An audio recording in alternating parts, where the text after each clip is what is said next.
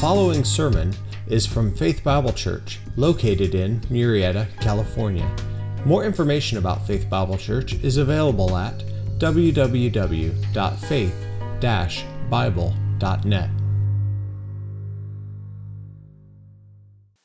Well, it's a joy to be with you this morning. My name is Terrell Medina. If you don't know me, I'm the junior high pastor here. It is a joy to serve with you, uh, and it is a special privilege to preach behind this pulpit that has been so faithfully served by our pastor and my mentor and my father in the faith, Chris Mueller. So it is a high task for sure, but I am so thankful for the opportunity, especially to open it with you.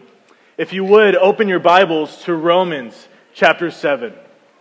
Romans chapter 7.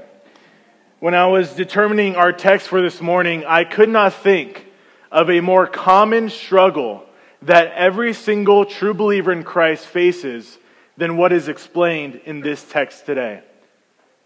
And just to begin our time, as way of introduction to myself, and really just because this is what our text forces us to do, is I would like to consider my life before Christ and share a little bit about my testimony. It was at an FBC winter camp where the Lord saved me as a junior in high school. And as I look back on my testimony and I consider it, I think I can see the Lord really working in my life and drawing me to Himself as a junior hire. It was during this time when my parents got a divorce. And my parents and my family was everything to me. My family, it was all I thought about. I cared about them so much. And so to, th- to have this broken apart was such a great pain for me. And it left me broken and it left me at my lowest point. And this would be what God would use to ultimately draw my heart to Himself. As I have this brokenness, I go into my high school years, I'm pursuing every single sin that I can because I'm searching for some type of joy, some type of pleasure, some type of true satisfaction and love. And every time I seek after it, it always leaves me falling short. It always leaves me falling fa- face down on the floor. Sin was killing me. It was deceiving me into thinking that it was good, into thinking that it offered some true satisfaction at all, when each and every time it always left me feeling more empty than I did before. I did not grow up hearing the gospel. I did not grow up in a Christian home. I guess we would identify ourselves as Catholic, which just meant we went to church every Easter and Christmas. Uh, I don't know what you call those people uh, Easter, Christmas people. And so we would grow up, and I'd never heard the gospel until one day, two of my friends from high school who attend FBC invited me to an FBC high school winter camp. And I agreed to go because they promised, they were very convincing, how it was going to be so much fun. You guys are great salespeople. So much fun. Staying in cabins with friends, going in the snow. I've never been to the snow before. How lame. And so I was pumped. I was going to go to the snow, hang out with all my cool friends for a whole week in a row away from my parents. I'm, I'm in. And so I agreed to go. But my family at the time had no money, could not afford to send me to this winter camp. The only way that I was able to go was because you were so faithful to provide camp scholarships. And I got a full ride to this camp where the Lord saved my soul. It was at this camp I was sitting on a bunk bed in a cabin after a morning session about sin. And I watched over time as each of my friends, who I thought were perfect Christians, who I thought were the coolest people ever, they had so much joy in them every time I saw them. I watched as each one of them would confess their sins in complete brokenness. With many tears, they wept over their sin. And I watched as it was coming to me, and I'm, I'm getting nervous. I'm thinking, what am I going to, going to say in front of all these people? And so it finally comes to me, and all I could do was spew out everything I thought was sin. And in that moment, the Lord broke me, revealed my own sinfulness to me, and I realized for the first time that I was a wretched sinner in need of a Savior.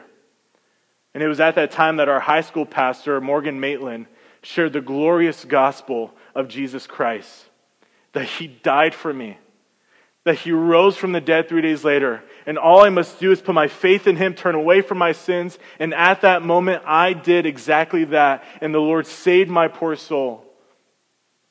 After Christ saved me, as if his amazing saving grace wasn't enough, as if the freedom from sin wasn't already too much to bear, I was so overjoyed. I came back down that mountain, started to faithfully attend this church and you embraced me immediately. You took me in as one of your own. You invested into me.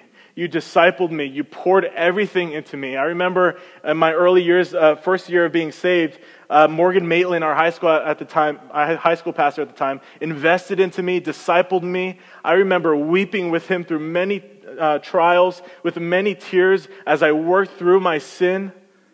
He gave me my first ever preaching opportunity in high school ministry. I remember the following year, uh, Robert Dawson, who was just up here, one of our elders in 2017, took me on my first missions trip to Albania. And it was on this trip that my heart was sparked for missions. I remember in 2018, you supported me again and you sent me back to Albania for two months as an intern. I came back and I served as Sean Farrell uh, Sean Farrell's pastoral intern in the college ministry. In 2019, you supported me again, sent me to India for three months, and then I came back and I served in the children's ministry as Boots. Come on, Boots. Uh, all of your kids still call me Boots, by the way. It's fine. It's fine. I like it. In 2020, I served as a co pastor of our high school ministry. In 2021, you supported me, hired me as your junior high pastor, which is still to this day such a great joy. Sheesh, it is so amazing. It's so amazing. Last year, you supported me and sent me to West Africa. This year, I just finished our training center. I'm going to, back to India in August to preach at a youth conference, and I'm going to finish seminary by the end of this year. All of this to say, I am so thankful for the amazing, wonderful kindness of our Lord in giving me the best church family. You poured into me. You poured into me and invested into me, and I am a product of your faithfulness. So to you, I am eternally thankful. After Christ saved me, I was so excited to serve him and to know more of him. But there was one thing that I did not expect as a new Christian. There was one thing that I was not anticipating. Though the Lord saved me, He gave me a new desire, a new heart. All I wanted to do was follow Him. I did not want anything to do with my sin anymore. I hated it. I was disgusted by it. I wanted to follow Christ. But one thing I did not expect something was still lingering inside of me. Something still stained my flesh, and it was my sin. This was the conflict that I did not anticipate as a new Christian. And this is the conflict that the Apostle Paul experiences in our passage today, Romans chapter 7. Hopefully, you're already there. Let me give you a little bit of a preface before we start. Transparently, if you look at your outline, we are tackling a very large passage. What was I thinking? Come on. And so, as Chris says, I hope you had your oatmeal this morning. And junior hires, I hope you had your Dr. Pepper. Let's go. Uh, we won't read this all at once. Rather, we will tackle this passage one point at a time. We won't cover everything, but we'll look at Paul's main points and seek to understand it. So, would you pray with me now? Because I need it. We all need it in order to study this passage. Father, we are so thankful for your amazing grace and even allowing us to open up your word in giving us your holy and perfect word in which we can come to know you, come to become more like you.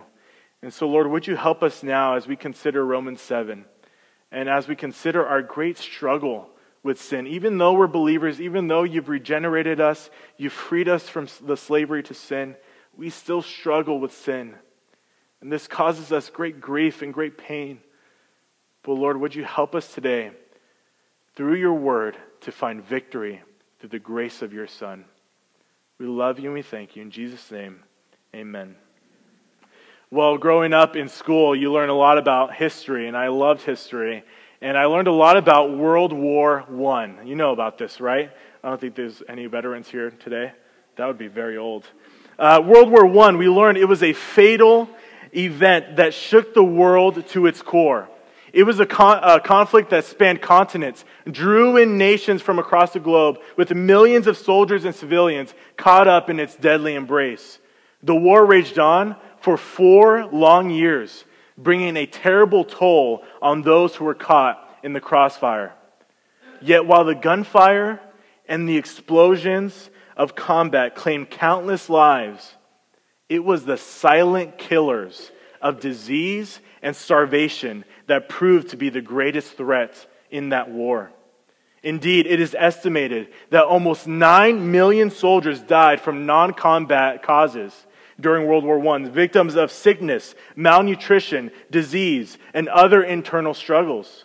And while we may tend to think only of the bloodshed on the battlefield, in reality, the major cause in this war of death was the inward battles, the internal struggles.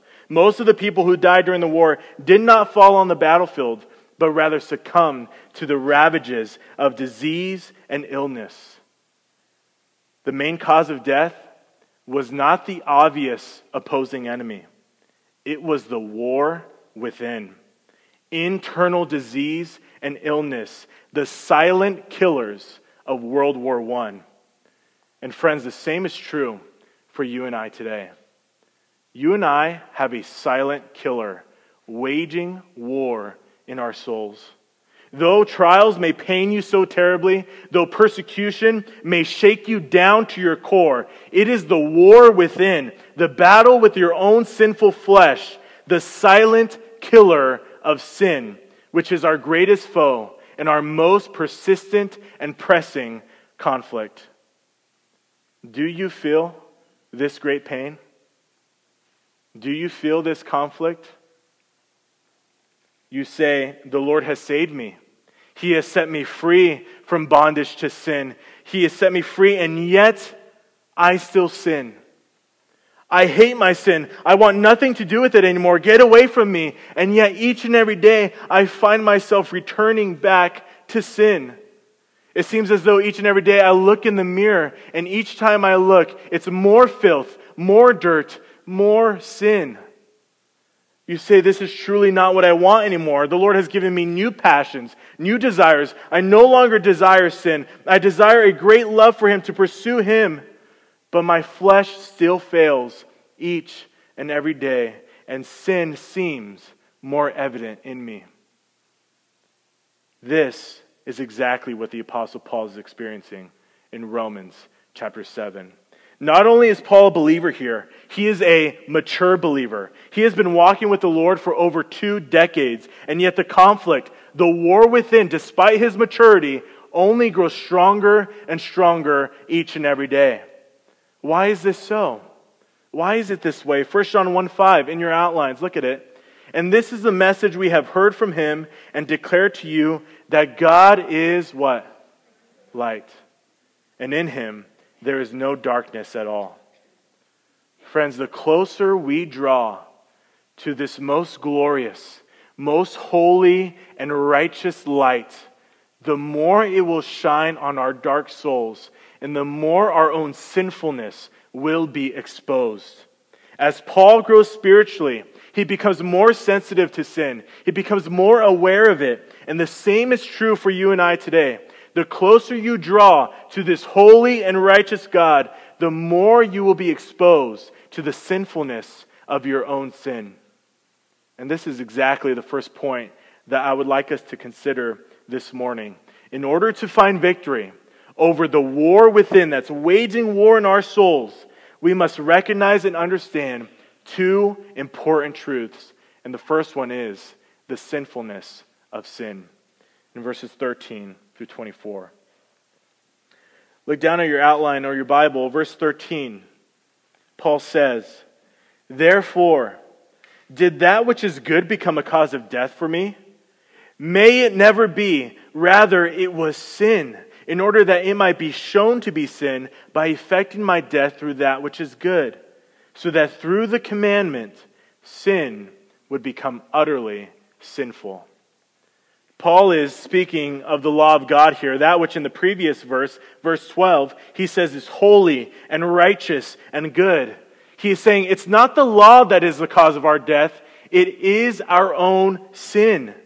The law merely exposes the sinfulness of our sin, but it is sin that beats us down endlessly, that leaves us for dead.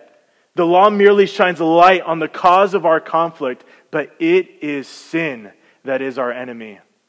And if we are to engage in this battle, friends, we must know who we are fighting against, shouldn't we? A Puritan named Ralph Venning, I love the Puritans, comments on this verse, describes sin like this. He says, quote, It cannot be but extremely useful to let men see what sin is, how extremely vile, how deadly mischievous, and therefore how monstrously ugly and odious a thing sin is. Romans 7:13 denotes the malignant nature and operation of sin, its own name being the worst that can be given to it. As God is holy, all holy, only holy, altogether holy and always holy, so sin is sinful. All sinful, only sinful, altogether sinful, and always sinful. And I love this part. As in God there is no evil, so in sin there is no good. This is our enemy. This is what we must contend with for the rest of our days. Sin is any word spoken, any thought, any deed, any action that goes against the holy and righteous character of God. Sin seeks to dethrone God, to rob him of all of his glory. And our sins are many, aren't they? Too many to count. I bet if I give you a second right now to consider all the sins that we have committed in just the last 24 hours, it would be too many to tally. Lashing out against your spouse or your sibling or your parents with anger, impatience, selfishness, indulging in lustful thoughts, taking that inappropriate second look filling your eyes with darkness through social media each and every day, just allowing it to creep in, drowning your ears with unwholesome words, being consumed with yourself, your own wants, your own needs, your own desires, and putting everything else, everyone else to the side, your friends, your family, yes, even Christ to the side. I am front and center. Oh, do you feel this great pain? This struggle with sin? As I was sitting on that bunk bed at winter camp, this is what I realized for the first time the sinfulness of my own sin. The fact that I was in constant opposition towards a holy and righteous God. My sins were too many to count, and the burden was too heavy to bear.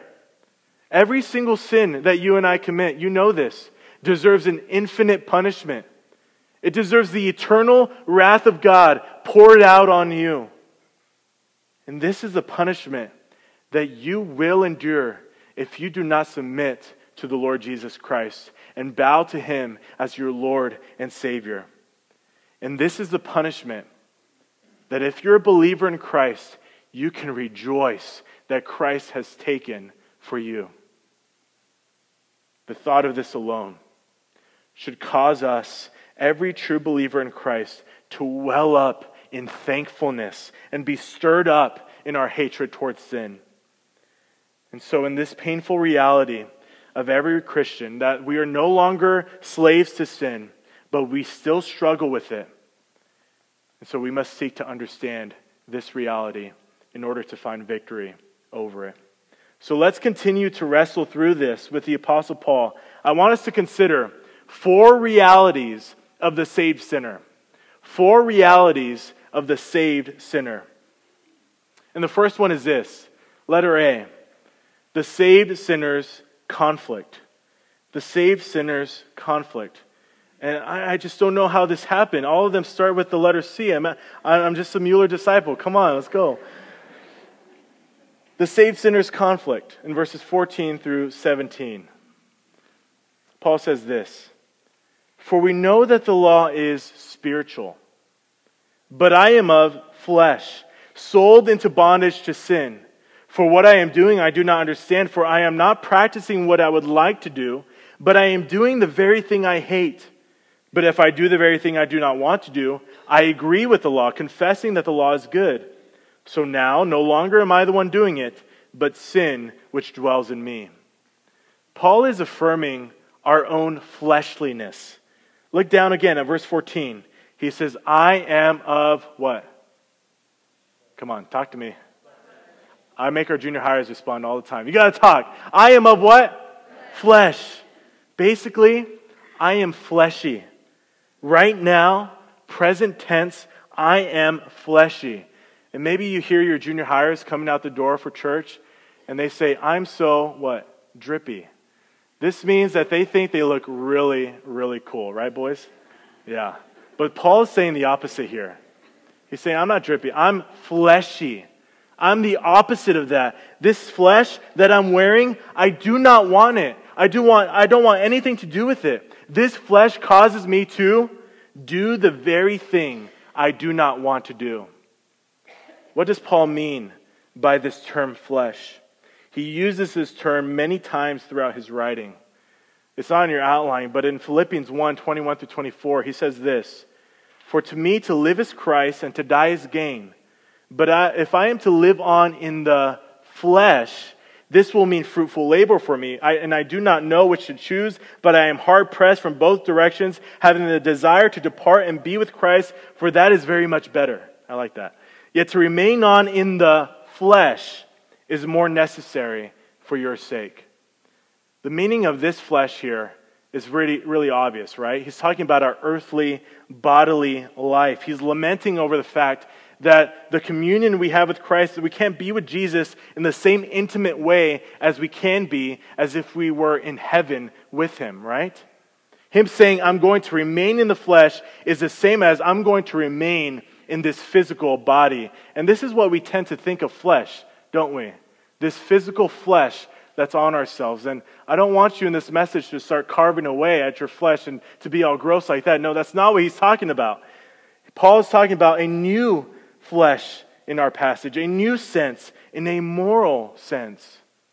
John MacArthur explains it well. He says Paul is using flesh here, it's in your outline, in a morally evil sense to describe man's unredeemed humanness.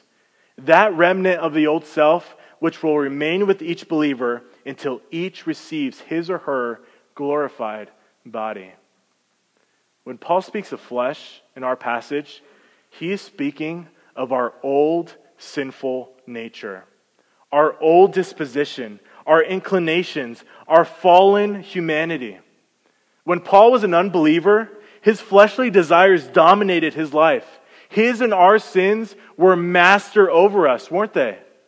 But then, Paul received a new master he was freed from his sin. A new master, Jesus Christ is his name, and he freed us from slavery to sin, and he made us slaves of Christ. But even though our fleshly desires no longer rule our lives, they are still present in us. Our pastor, Chris Mueller, has said in your outline, quote, though sin does not reign in us, and nevertheless remains in us. He goes on to say, Sin is dethroned, but it is still not destroyed. And as if that wasn't already flames enough, meaning that was a really good quote. He does he told me this the other day. I'm like, how do you come up with this? Though sin was once president of our lives, now it is only merely resident in our lives. Isn't that good? I don't know how he does it. This is our great conflict. Not that we live in sin, that would mean we're unbelievers, but that we live under sin. Paul is honest with us. He's expressing our same struggle. He's saying, I'm confused as to why I still sin as a believer. I want to live one way, but yet so often I live a totally different way. Why do I still give in to sin and temptation and trip and fall?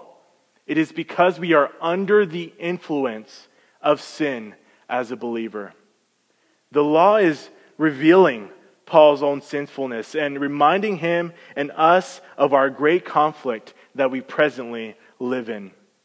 Christ has saved us. He has made us new. We desire to know him and be like him. Yet because we still live under the influence of sin, because we still live with this sinful flesh, we again and again return back to our sin. And this is a saved sinner's conflict. But before we move on, I want to make one last comment. And that is the very fact that you find yourself in this battle, the very fact that you find yourself in this war, the very fact that you feel a conflict waging war inside yourself, should bring you blessed assurance. Why? What does Paul say in verse 15? Look down at it. I am not practicing what I would like to do, but I am doing the very thing I what? Hate. Only the believer hates their sin. Only the believer desires to put it to death and to want nothing to do with it anymore. The unbeliever is comfortable with their sin. They're okay with it. They gladly indulge in it. Each and every time they go to it, they run to it for joy, for any satisfaction. Think about your life before Christ. We happily lived in our sin, didn't we? We loved our sin. There was no fight in us against our sin. We were like a dead body being beaten over and over and over again by our sin, putting up no fight at all, at all laying there still and, and not able to fight back. Boys, it is like playing Fortnite with a controller that's dead. You can't do anything, right? You're there, you're standing still, you can't move at all, and this enemy is coming towards you, and he's going to snipe you right there and kill you. We need the light switch to turn on, the batteries to be put in, and this is what Christ does for us. He makes us alive in Him. He turns on the lights. He makes us aware of our sin. He gives us a desire to follow after Him. And so we no longer desire to follow after our sin. In fact, we hate it. We're disgusted by it. And now we're in the fight. And now we're waging war. And so if you feel this conflict, then that should bring you blessed assurance that you are truly in Christ. Because the unbeliever is not so. They're lying there still and dead, being beaten over and over again. So, do you feel this tension? Are you actually in the fight? If you are, then, like the Apostle Paul, you will hate your sin. You will be disgusted by it. You will want nothing to do with it anymore. And you will make every effort to fight it. Are you actually in the fight? Letter B, the second point the saved sinner's corruption. The saved sinner's corruption in verses 18 through 21. Paul says this look down at your outline. For I know, verse 18, that nothing good dwells in me, that is, in my flesh. For the willing is present in me, but the doing of the good is not. For the good that I want, I do not do, but I practice the very evil that I do not want. But if I am doing the very thing I do not want, I am no longer the one doing it, but sin which dwells in me. I find then the principle that evil is present in me, the one who wants to do good. Paul is like a physician, giving us the true diagnosis our problem is not with our circumstances. Our problem is not with the environment, though it may be tough at times. Our main problem is our own sin, our own sinfulness. Paul says, There is nothing good in me. And we know this, don't we? Romans 3:10 says, "As it is written, there is none, uh, none good, none righteous, not even one." Romans 3:23, "There are none who do good, not even one, for all have sinned and fallen short of the glory of God. Every Friday, I go to a middle school campus, David A. Brown Middle School. And the only person from FBC there is Michelle West. She's a teacher there. She allows us to use her room. And it has been the greatest joy to start this campus ministry. But you know what the amazing thing about it is? There are about 30 to 40 junior hires that fill that room every single week. I bring pizza, we do a Bible study together, and every single student in that room, here's the amazing part, have never been to church, do not currently go to church, do not know the gospel. They're being exposed to it for the very first time. And so I came into this and I thought, I have to lay the groundwork. I have to lay the foundation. And I heard John MacArthur say one time if he has one hour to share the gospel with somebody, he's going to spend 50 minutes talking about sin, talking about our need for a Savior. You have to build up that need. And so I sought to do this too, maybe a little bit too much uh, at first. I laid down, you know, the law. And I was like, you know, we, are wretched, we, we're evil, we go against God, we turn away from Him, and, and we're called what? And they all yell out, sinners! But with a smile on their face. I'm like, okay, stop smiling. Uh, you're correct. And then I go, okay, yes, because we're sinners, we deserve an infinite punishment. We deserve the eternal wrath of God for going against Him. We deserve what? And they all go, hell! I'm like, you're still smiling. Stop smiling. Correct, again right? This is what we, they understand this, we understand this. We are corrupt. We are sinful. We deserve the punishment because of our wretched uh, rebellion against God. We know this. But Paul is saying something interesting here. He says in verse 18, look down at it again. For I know that nothing good dwells in me, that is, in my flesh. He adds this clarification. Why? Because he's acknowledging the fact that we have been transformed by Christ. Christ has given us a new heart, new passions, new desires. He's regenerated us. He's made us new. He has given us His righteousness. And so there is a righteousness inside of us that cannot sin, that does not desire to sin, that only desires to please God. The problem is there is still a sinful flesh attached to us. Though there is righteousness in us that wants to please God, that does not sin, that wants to follow after Him, we still have this sinful flesh attached to us. In the past, the way officials would punish murderers, junior highers, you'll love this, is by attaching the victim's dead body to their back, tying it to them and what happens over time? The body rots, it decays, and all of the rotten, disgusting juices are pouring into the murderer's body. And what happens over time? They become infected. They become they develop diseases, and over time it's a torturous death. You become sick and you ultimately die from a dead body being tied to yourself. Disgusting, right? The same is true for you and I. You and I have a dead flesh attached to us. It is rotting, it is corrupt. There is nothing good in this flesh. And again, Paul is recognizing that there is a righteousness in him, thanks to Christ, that wants to do good, but he recognizes that attached to him is our corrupt flesh, sinful desires and inclinations that still remain in him.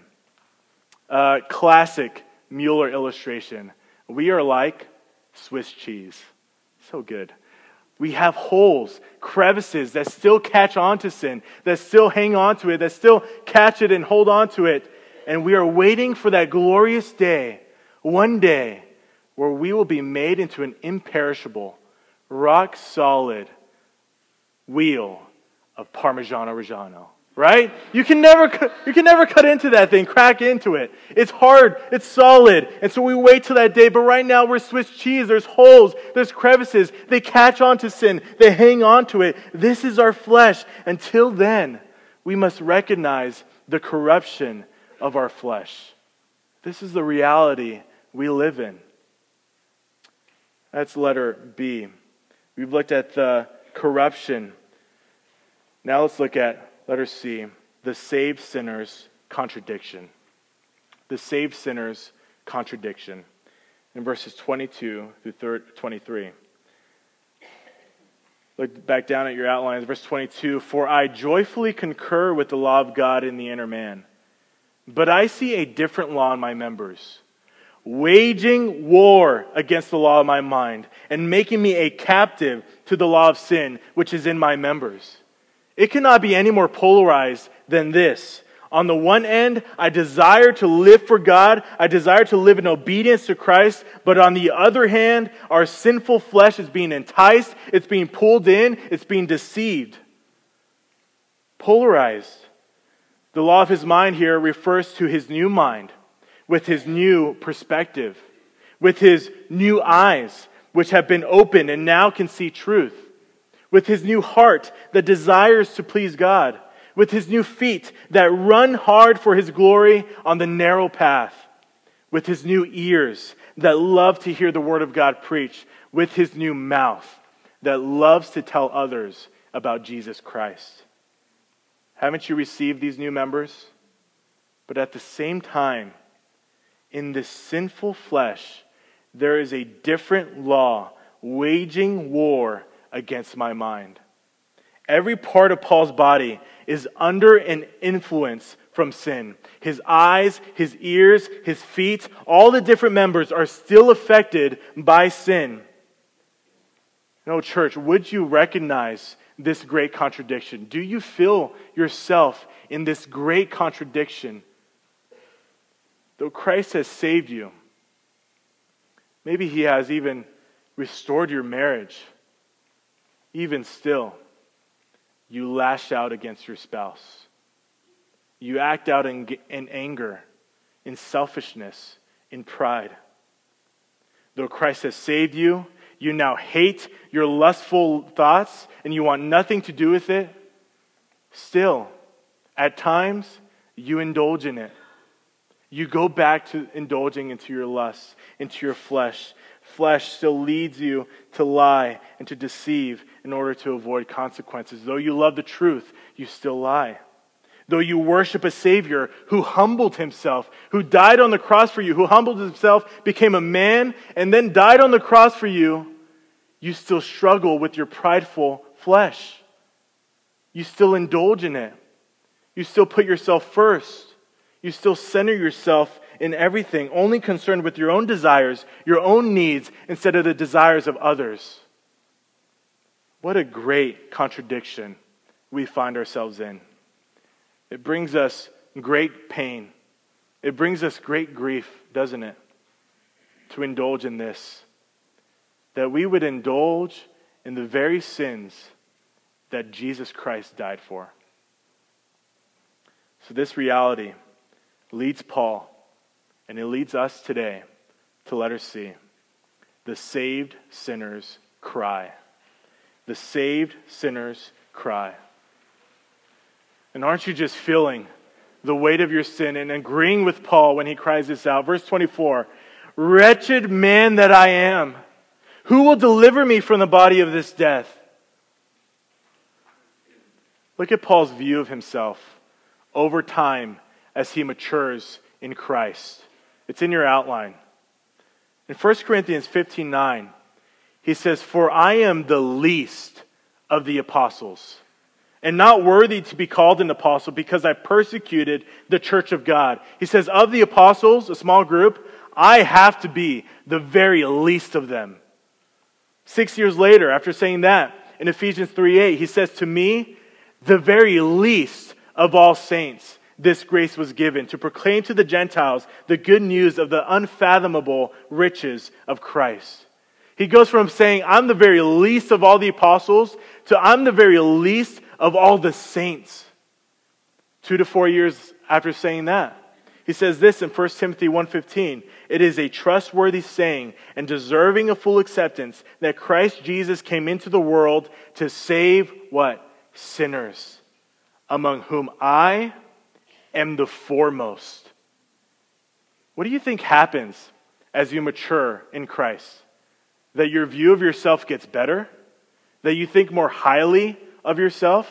Look at Paul, the most mature Christian I've ever, I've ever experienced, that I've read, that I've benefited from. Over time, he goes, I'm the very least of all the apostles. I'm the very least of all the saints. No, over time, I'm the very least of every single sinner who has ever lived. Is this your view of yourself? As you mature in Christ because you're being exposed to the glorious light and your own darkness, your own sinfulness is being exposed. Paul has arrived at this conclusion I am a wretched, evil, sinful person.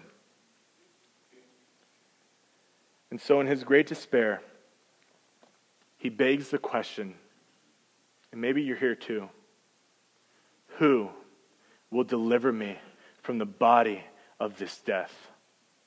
Wretched man that I am, who will deliver me from the body of this death? Answer Thanks be to God. Verse 25. Through Jesus Christ our Lord. And as if he's sighing here, giving a summary statement. So then, on the one hand, I myself with my mind am serving the law of God, but on the other, with my flesh, the law of sin. And this is the second truth we must consider. Point number two the sufficiency of grace. The sufficiency of grace.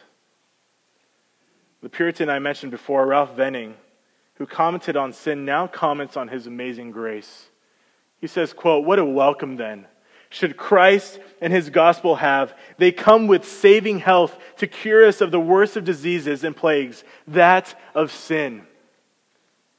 In order to find victory over our sin, to have the great burden of sin lifted off of our shoulders, maybe as way of application, will you consider with me four aspects of God's sufficient grace?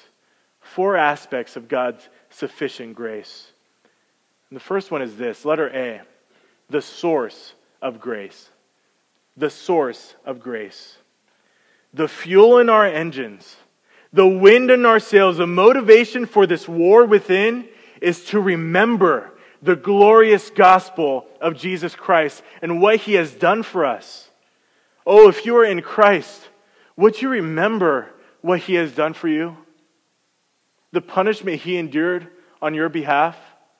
How he loved you so dearly that he would endure this for you. And maybe you're sitting there, and just like I was on those bunk beds at camp, for the first time realizing the sinfulness of your own sin, the fact that you are a sinner in need of a Savior, would you this day receive the grace of Christ? Though your sin is great, the grace of Christ is greater.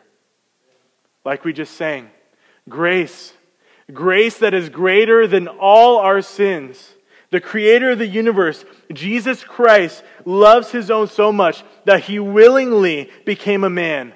Colossians 2 9 says, For in him the fullness of deity dwells in bodily form. Perfect man, perfect God, coming to earth, humbling himself. He lives a perfect life that you and I could never, ever live. And though he's perfect, though he's sinless, he is beaten, he is mocked, he is scorned, and ultimately he is hung on a cross, the greatest form of torture. And he hangs there, and he willingly dies a physical death, but not only a physical death, an eternal death.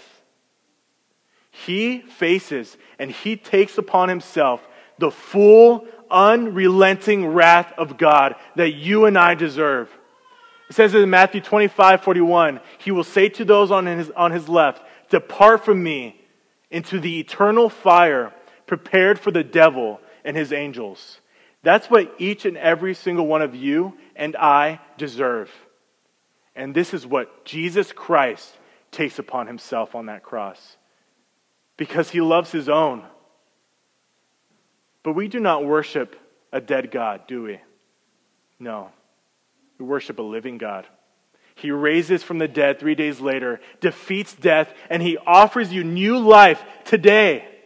If you would put your faith in him, turn away from your sins, say, I want nothing to do with that anymore. I need, I want, I desire Christ to be with him forever. If you would call out to him today, he will save your poor soul from your sins. He will free you from your sin, and he will lavish on you the grace of Christ. Why would you hold on to your sin any longer? I know how you're feeling. It is too heavy of a burden to bear. It is too great for you. What are you doing holding on to it yourself? Look what John Owen says. He gives us a picture of Christ saying this to us. And he does say this to you today. Quote, Come with your burdens. Come, you poor soul, with your guilt of sin. And maybe you say, Why? What will you do with them? Why, they are mine, says Christ. This agreement I made with my Father that I should come and take your sins and bear them away, they were my lot. Give me your burden. Give me all your sins. You do not know what to do with them. I know how to dispose of them well enough so that God will be glorified and your soul delivered. Would you this day experience the sufficient grace of God for the first time? And to those who already have, would you this day remember the glorious gospel that saved a wretch like you? Remember the source of grace. Letter B, the fuel of grace. The fuel of grace. Oh, what happens to a soul when your eyes are fixed upon Him? What happens to your soul when His words are on your tongue? What happens to your soul when Christ consumes your thoughts? The fuel of grace is communion with Christ, communion with Him. You wish to get rid of your sin? You wish to wash out your sinful thoughts and attitudes? You wish to cast out the darkness? Then run to your Savior and commune with your God. Dig deep into His Word. Seek to know more of Him each day. Get on your knees in prayer and beg Him to overcome your weaknesses. Commune with Him. Samuel Rutherford says this quote, There are infinite piles in His love that the saint will never be able to unfold. I urge upon you a nearer and growing communion with Christ. There are currents to be drawn back in Christ that we have never seen. There are new foldings of love in Him. Dig deep, sweat, labor, and take pains for Him. And set by as much time in the day for Him as you can. He will be won with labor. Live on Christ's love. Commune with your God. Run to Him. Drown yourself in His glorious word and watch as your sinful flesh is carved away. I love to use this illustration with our junior highers. Imagine a wife who never talks to her husband. Imagine a wife who never desires to know anything about her husband. She walks into the house and she gets on the phone right to her girlies and starts talking to them and ignores her husband completely. She knows nothing about her husband. She completely ignores him. Would this be a good wife?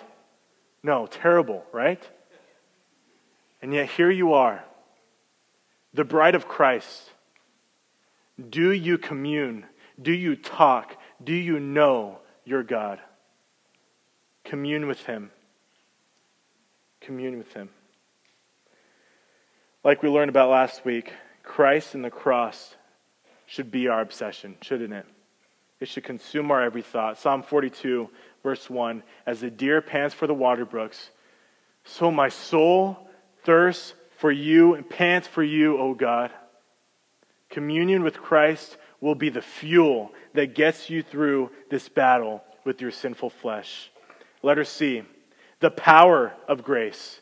The power of grace. The power, then, in which we wage war with our sin is by relying on the Holy Spirit. This is what Romans 8 is all about. The following chapter, look down at your Bibles. Romans 8, 1 through 4. Therefore, there is now no condemnation for those who are in Christ Jesus. For the law of the Spirit of life in Christ Jesus has set you free from the law of sin and of death. For what the law could not do, weak as it was through the flesh, God did sending his own son in the likeness of sinful flesh, and as an offering for sin, he condemned sin in the flesh, so that the requirement of the law might be fulfilled in us, who do not walk according to the flesh, but according to the what? Spirit. We cannot engage in this war within on our own. We must rely on the Holy Spirit. We must beg Him to help us, to overcome our weaknesses, to work through us through constant prayer, begging Him to overcome our weaknesses. I love to use the illustration also of a teeter totter. What does a teeter totter do? One side goes up, the other side goes down. The other side goes up, the other side goes down. Same is true for you. If we magnify ourselves, we lift ourselves high, we rely on our own strength, we are putting Christ low. We are robbing him of all his glory, and we are relinquishing the only true source of power that we have.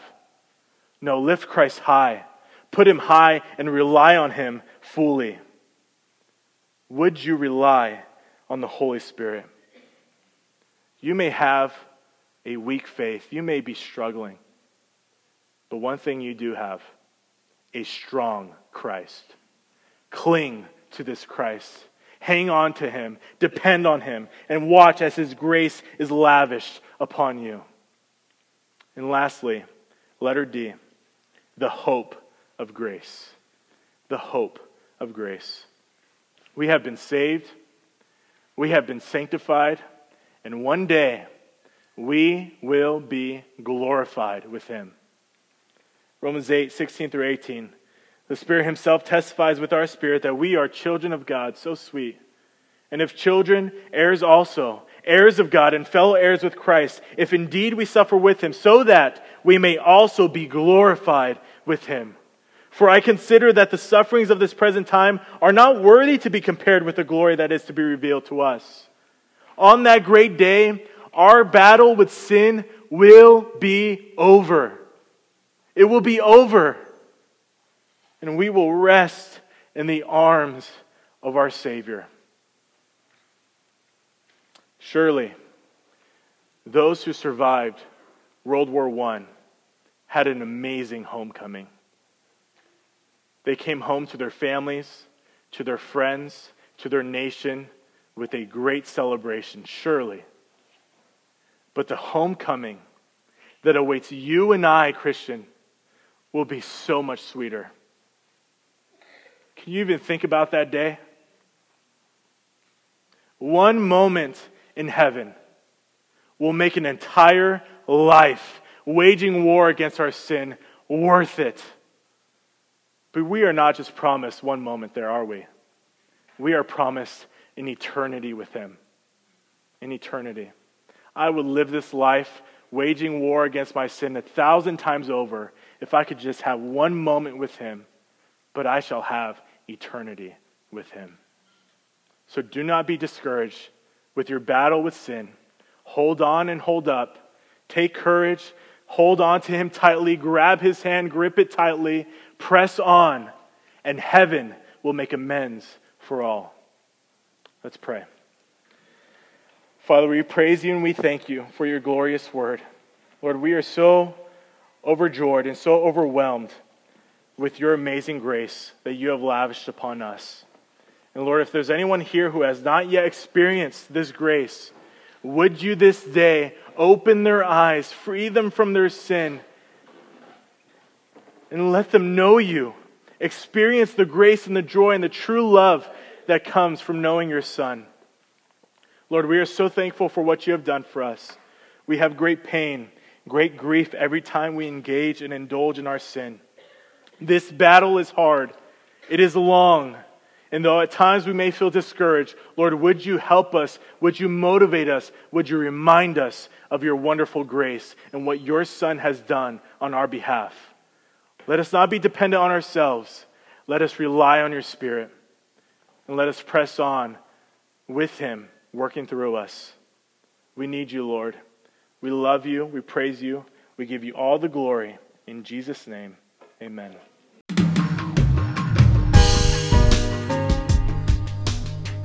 Thanks for listening today. Sermon audio from the last three years is available by podcast, and a larger archive from Chris Mueller and Faith Bible Church can be found at media.faith-bible.net. And if you would, please leave us a review on iTunes. It helps a lot.